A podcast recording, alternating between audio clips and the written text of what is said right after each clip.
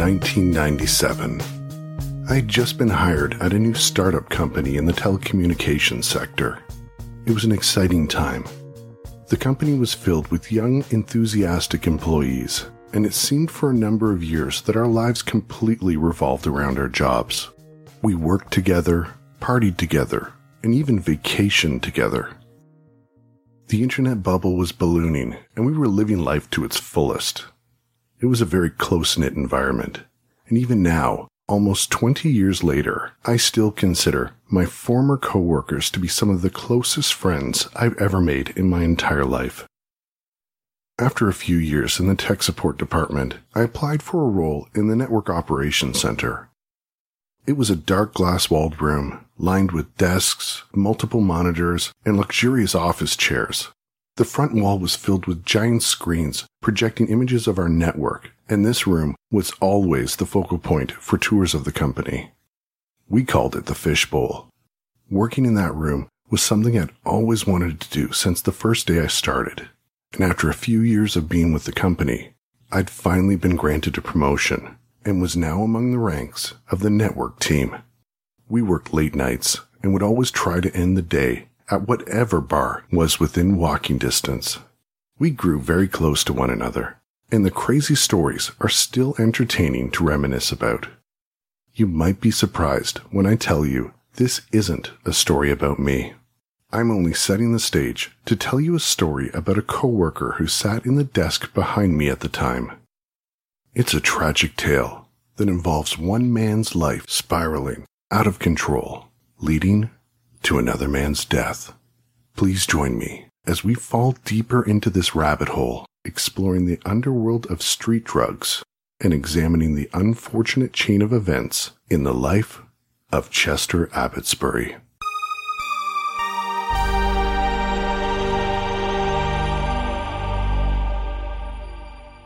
My name is Chester Abbotsbury, and I served five and three quarter years out of 12 for a manslaughter conviction.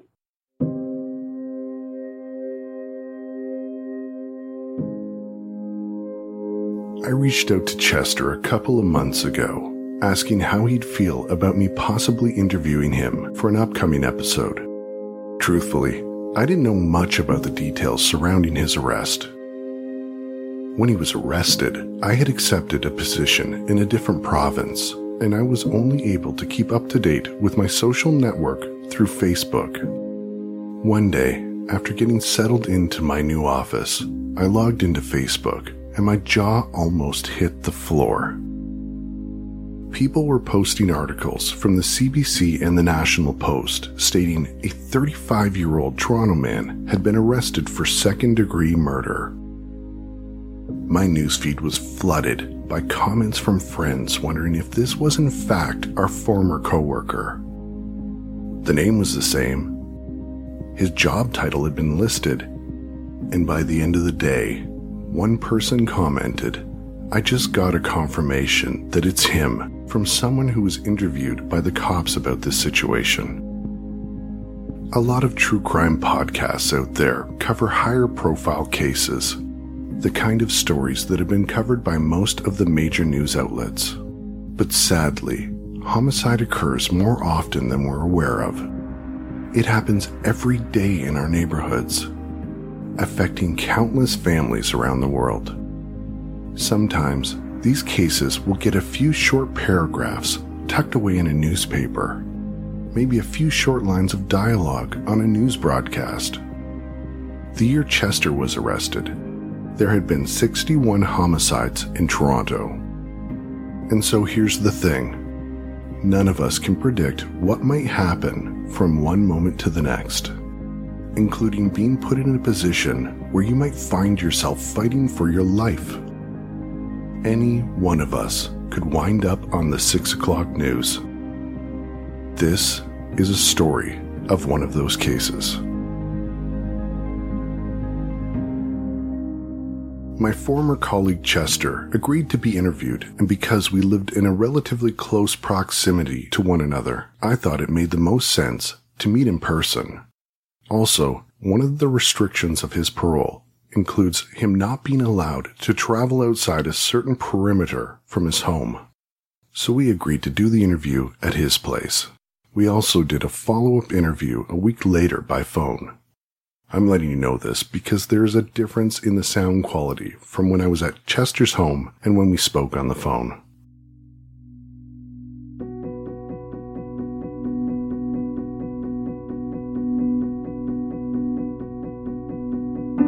So I made my way to Chester's home, and I have to admit, I was a bit nervous.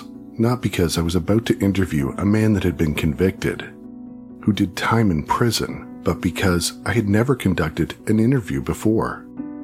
How do you begin to talk about how one man killed another? When I arrived, Chester greeted me on the front steps of his apartment building. He was a lot bigger than I remembered. Surprisingly, the years of confinement hadn't seemed to take a physical toll on him. He just looked like a more mature version of the person I remembered. Minus the vast amount of tattoos he had acquired, he pretty much looked like the same guy. As I approached him, he shoved a deck of cards into my hand and he said, I have a present for you. And he continued by saying, These cards are issued to all new prisoners and each card has a tip on how to stay safe in prison and keep from contracting Hep C. The pack was black and had a drawing of the Grim Reaper on it. It was also weathered, but unopened. I could tell by the look of it. He'd carried them around for a long time, and I was very grateful for the gift. We slowly made our way into his apartment building and up to his fourth floor unit we went and sat down at his kitchen table where we began the interview. Okay, we're definitely recording. Okay, so um that's one of the first things we should probably talk about is how we met. Sure. Uh, and we're colleagues. Um, we used to work for a large telecommunications company, and we started off in different departments, but doing relatively similar things, and soon ended up on the same team. And uh, Your desk was right behind mine. Yeah, yeah. We had a lot of fun. Um, it was kind of a rotating shift to cover all the customers, and there were some crazy late nights for sure, watching movies and that type of thing when there wasn't much going on, and trying to make it through the night and stay awake. Um, I think they brought you on for your kind of leadership and team building because you had been yep. a team lead with the other team uh, and done really well in keeping people motivated and being kind when you gave them construction and uh, constructive criticism, that type of thing. So, yeah, it was a pleasure to have you on the team to work with you. And we were doing networking stuff, highly technical.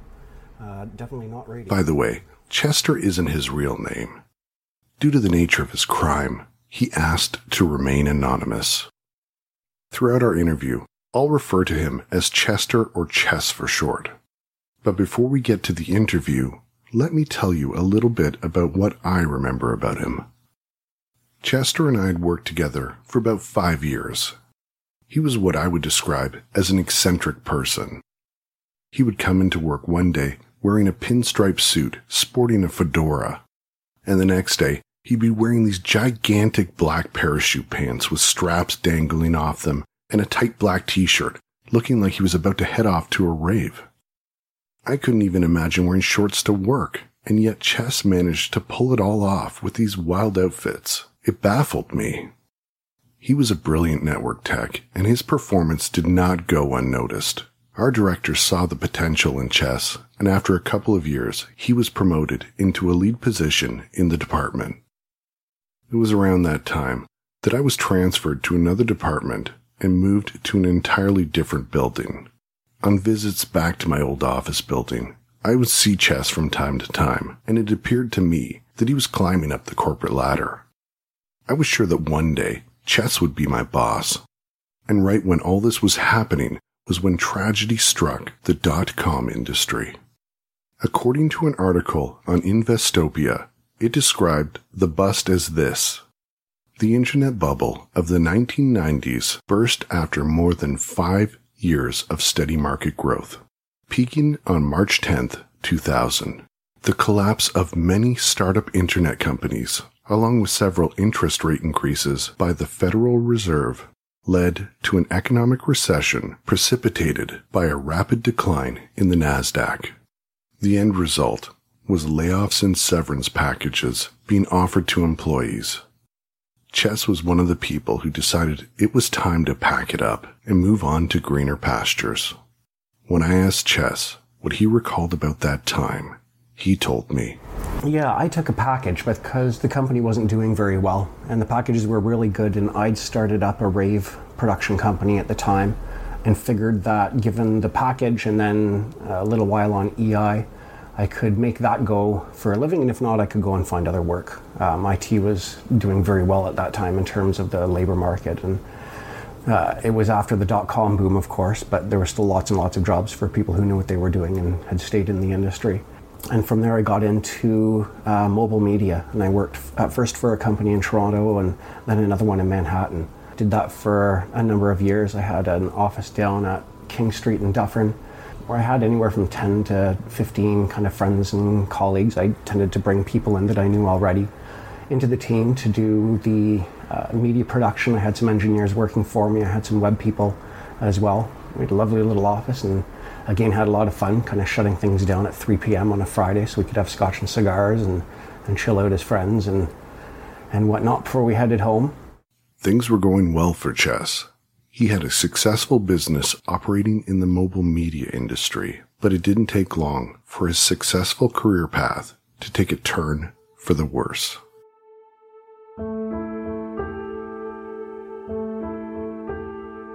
And I had a spinal injury in 2005, and so I left that role for obvious reasons. I wasn't able to spend time in a desk, and it took an awfully long time for the Canadian medical establishment to figure out just what was wrong and do anything for me. At the time, it was a year to wait for an MRI. The province has put a lot of money into shortening wait times, but they're still not great. So during that time, I wasn't able to work. It had happened on a business trip to San Francisco, but because I was out of the country, the travel insurance didn't cover long term disability or anything like that. And I moved back in with my parents after I became dependent on opiates.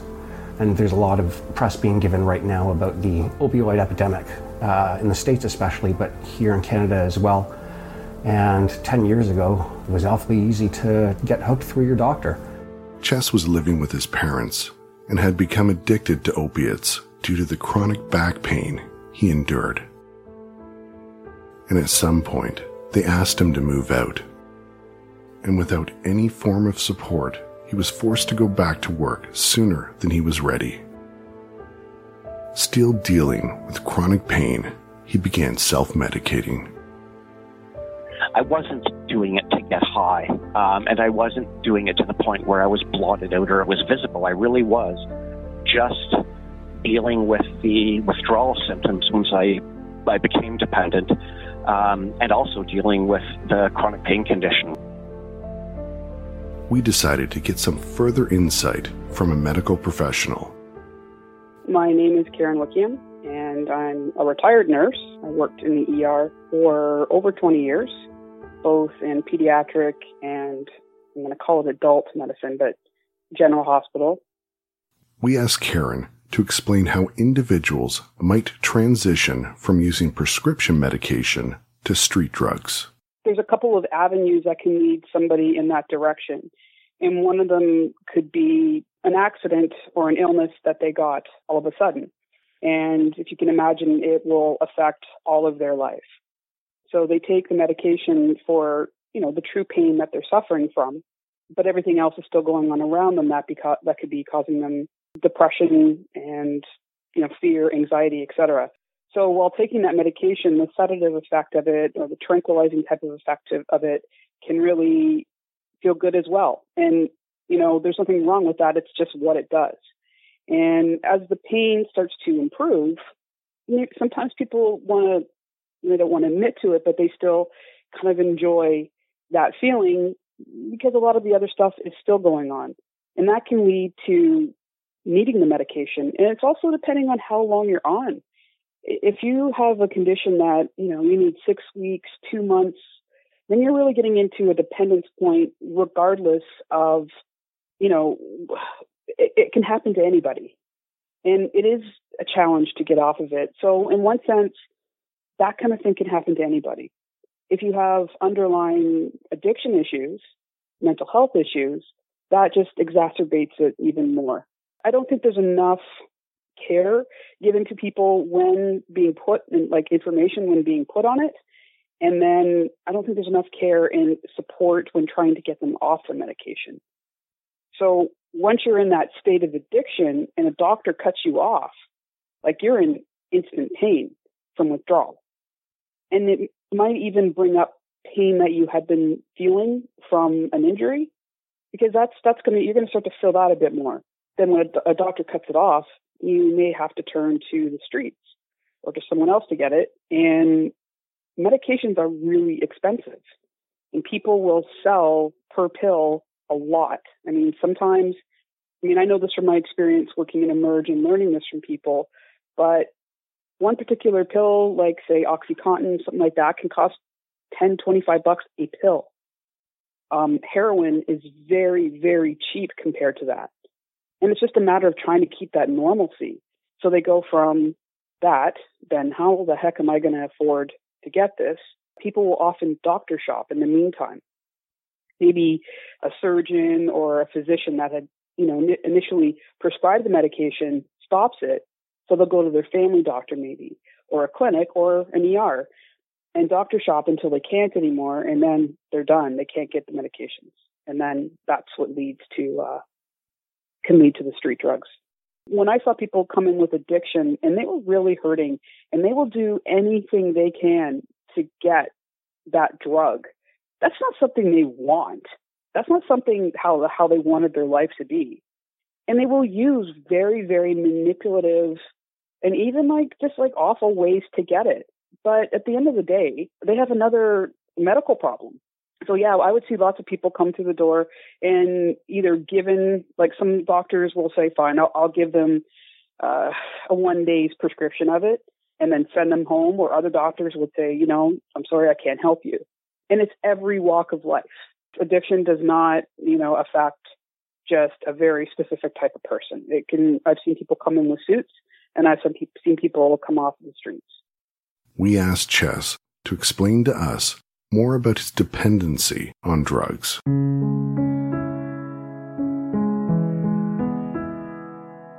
I had $120 a day habit at times. It was anywhere from 80 to $120 a day. That's not cheap by any measure. Um, for an 80 milligram Oxycontin, it was $80. And, you know, I didn't go back and forth a lot. I didn't know anyone who carried the pharmaceutical stuff that was being funneled away from a lot of people on, say, disability. So I had a, a fairly secure source who would come to my house. I was never buying in public. It never left my house either. Didn't do it at work. I was doing it just to keep ahead of withdrawal and to deal with my pain. And I had to go back to work well before I was ready to. I, I wasn't capable of sitting in a desk for eight to 10 hours a day without some sort of chemical means to get through that. It was just too excruciating to do. Chess had become dependent on heroin to manage his pain and to continue to work. He explains to us his systematic approach to keeping his pain at bay and continuing to function. Okay, so I think the half life in um, heroin is three hours, which means about every six hours you need to use again at the very least. Most people tend to use about five or six times a day. And so, yeah, morning, lunchtime, after work, and a couple of times in the evening, especially to get over the hump of pain to sleep. What we wondered was how Chess knew how much heroin to take at any given time given that heroin can have different strengths depending on where it's been purchased. That's part of the reason that you always buy the same thing and from the same person. It tends to be the same supply, and you know kind of the, the approximate weight of the amount you're getting, um, and you know the dollar value of it, and so you kind of know what you're going through every day. Um, and that remains fairly constant, but you've also got a buffer. I don't think I ever ever came close to overdosing because I wasn't using that much at a time. I was using it to kind of, as I said, keep ahead of the withdrawal and get over the, the pain to allow me to function and work and lead a semi normal life through this glaring abnormality. so yeah, having that kind of constant supply where it was the same stuff coming through, I didn't really have to worry and I didn't bounce around. Now I started bouncing around with the doctor who kept increasing both doses and the potency of the type that I was taking. So kind of Tylenol 2s, Tylenol 3s, then onto Percocet, then on, onto Oxycontin, and it cascades from there, right? You're digging a deeper and deeper hole with a bigger shovel every time. Chess explained to us the difference between addiction and dependency of drugs. I don't even like the word addiction. We were dependent. Dependency talks about someone who uses it for a valid reason, whether it be an emotional trauma or a physical ailment, and ends up digging this hole on the downward spiral with opiates. So Chess had now developed a dependency on heroin and was more or less hiding it from the world it was a lonely place to be in.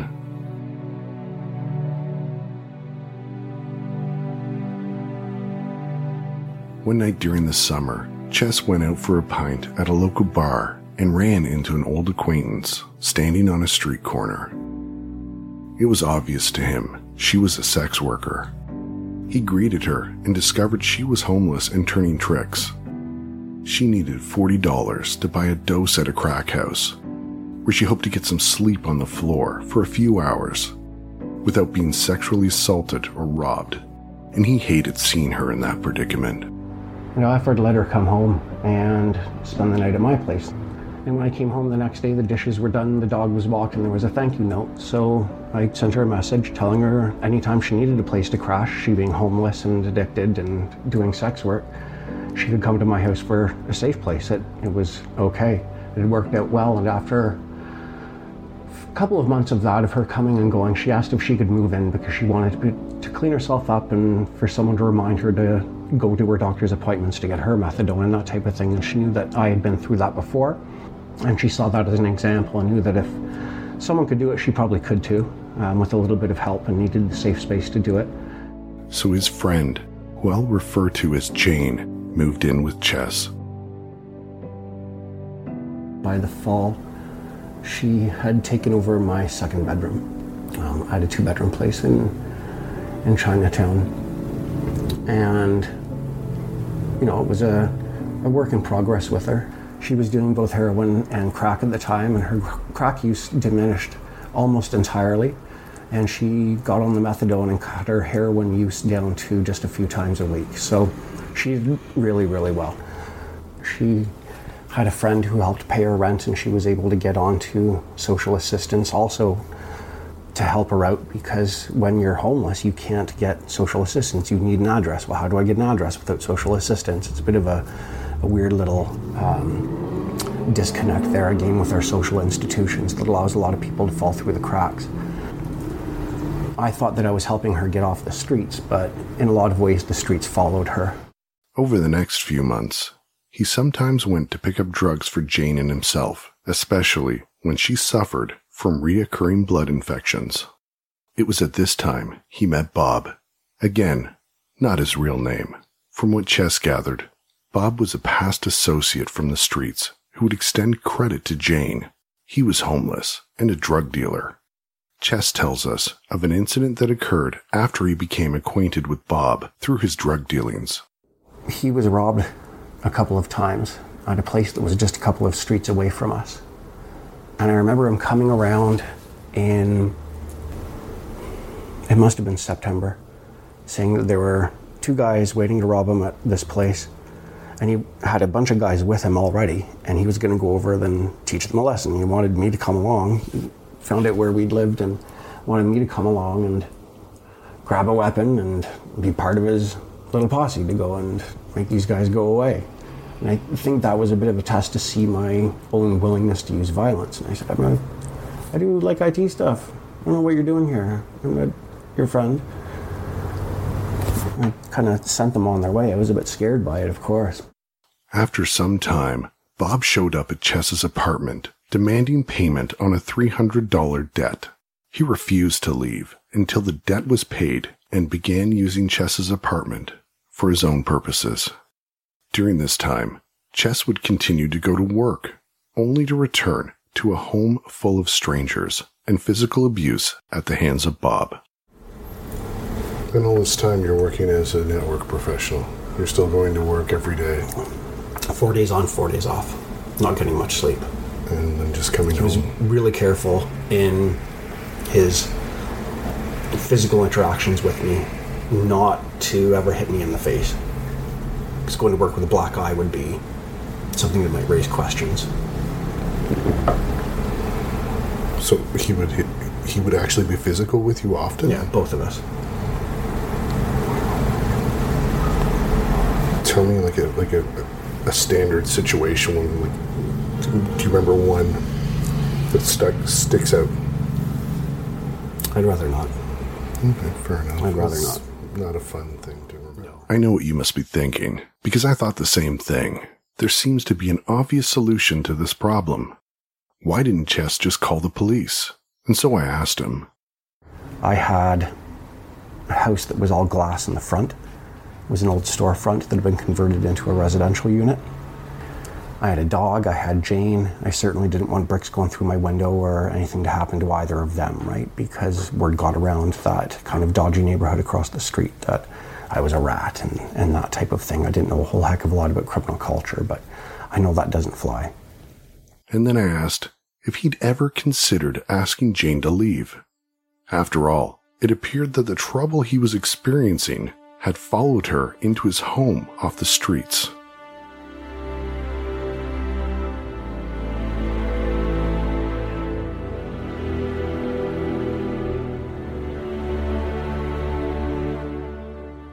no, I didn't consider kicking Jane out. She had been doing so, so well. I saw visible progress and visible appreciation. I was really lonely at the time. My friends all knew the problems I'd had with dependency, and I had left my old job in a hurry to go and sort myself out.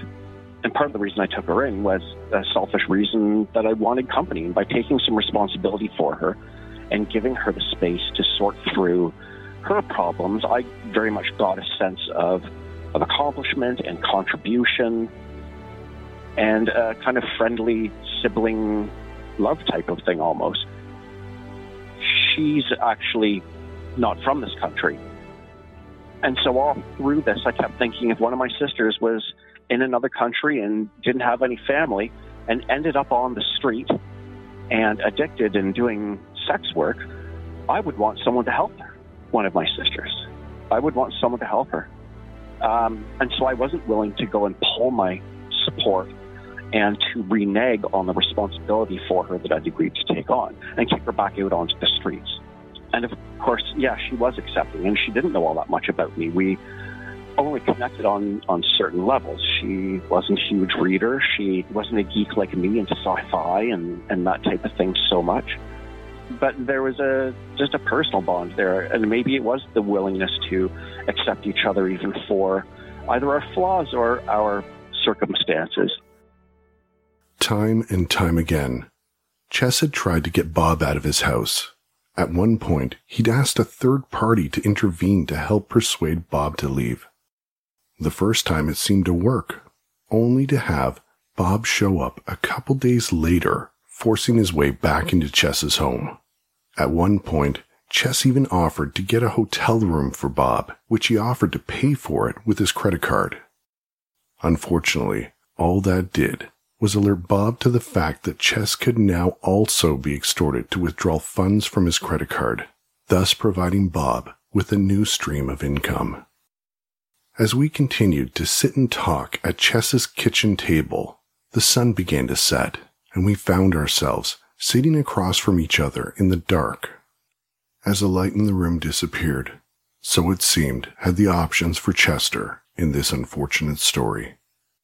The ability to keep his personal, professional, and family life separate was becoming so troubling to him, he no longer could bear it. I had told Jane that if she couldn't get him out by the time I was done a four day night shift, if he was still there when I came home, that I was calling the police. That was it. And I didn't care if we all went to jail. Um, that's what was going to happen. And when I came home, she was in an awful tizzy because she had come home with money from working for him and had given it to him and he'd given her a little bag of drugs. And he'd then closed the door after she'd stepped out to go to the bathroom. She left them in there. And when she tried to go in to get them he beat her up and burned her with a cigarette.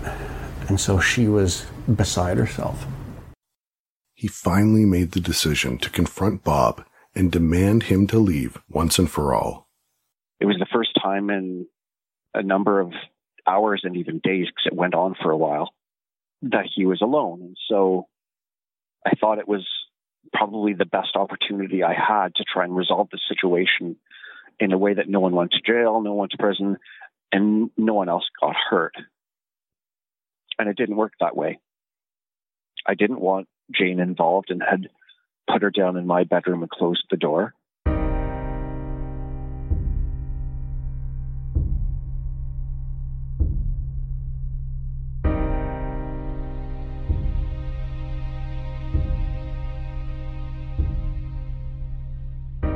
I had heard him get up and go into the bathroom, and so I went and I waited right by the door. I caught him on his way out of the bathroom. I said he had to get out right then and there, or I was calling the police, I had my phone in my hand. He said something to the effect that this is my house now. What are you going to make me? He lunged at me and took me by the throat and started choking me and when he attacked me, the the the adrenaline shot to think that had taken a turn much, much for the worse was terrifying. And then all of a sudden, you start to lose consciousness. And, you know, hitting him wouldn't have done anything. I don't think that coming up around and trying to throw a punch he would have let go necessarily. And even if he did, he would have overcome me pretty quickly in a fight. He was he was a, a street person and a person who'd been in the, the criminal lifestyle and underground and who'd just gotten out of jail where he'd spent three months doing push-ups and pull-ups and sit-ups. Uh, and I was a 160 pound desk jockey, nerd, uh, and uh, not a fighter at all. And at that point, your instincts kind of take over. And it happened in a flash. It happened within seconds. And I knew something drastic had to happen to to kind of prevent the worst. And certainly, I was afraid of dying.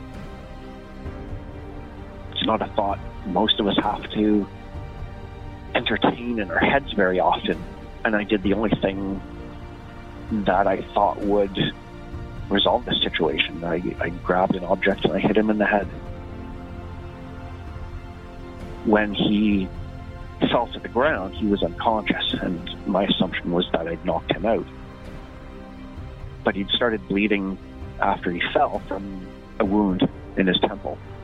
And so I went to talk to Jane to figure out what the hell to do. I was in a considerable state of shock.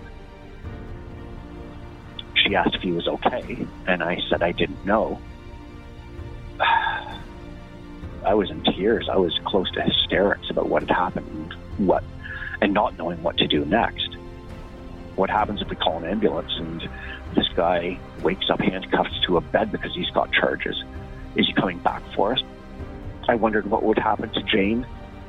I had kind of assumed he was unconscious. I didn't know to what extent he was. After calling 911, the emergency dispatcher instructed Chess to perform CPR on Bob's now lifeless body.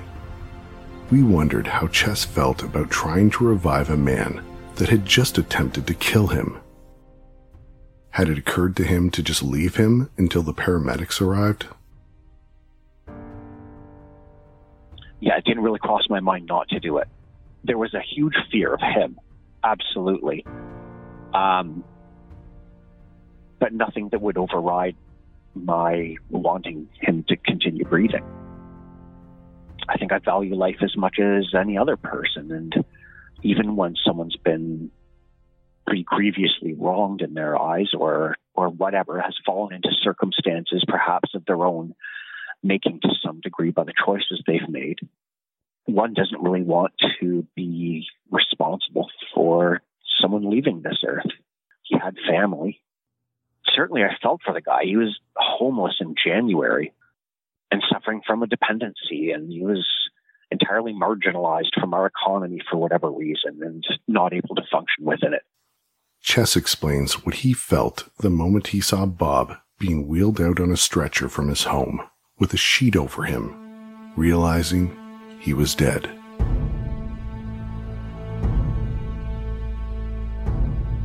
I don't know if I could have had my heart sink any lower. And again, I was in a bit of a state of shock as well. What was going to happen next wasn't really going through my mind very much. Just images from the past few days were flashing through my mind.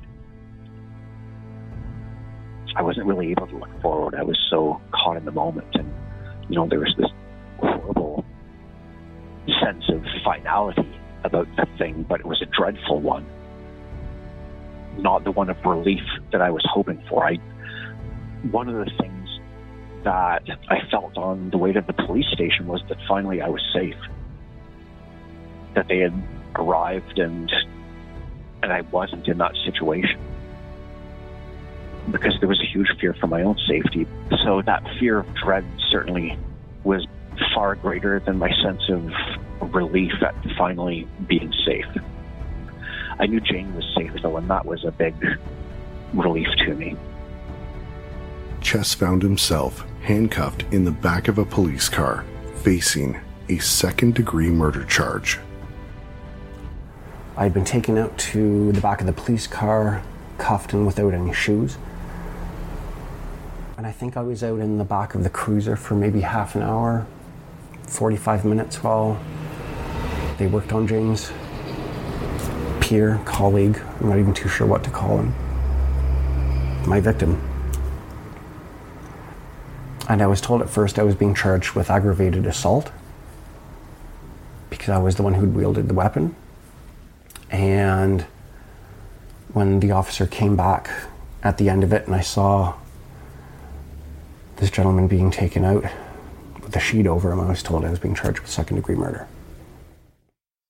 If you had asked me 17 years ago if I could have ever imagined Chess killing someone, the answer would have been no. In fact, it would have been hell no.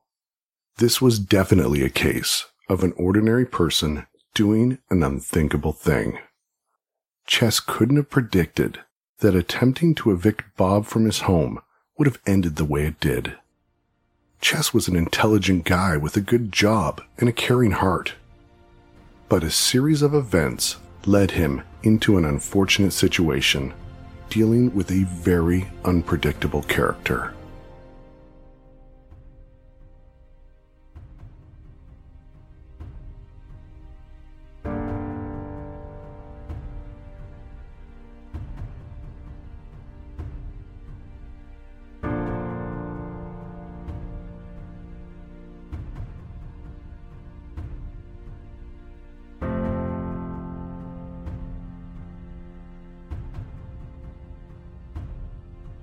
Please join us in the next episode, where we'll go back into Chess's history and hear about his journey through the Canadian penal system.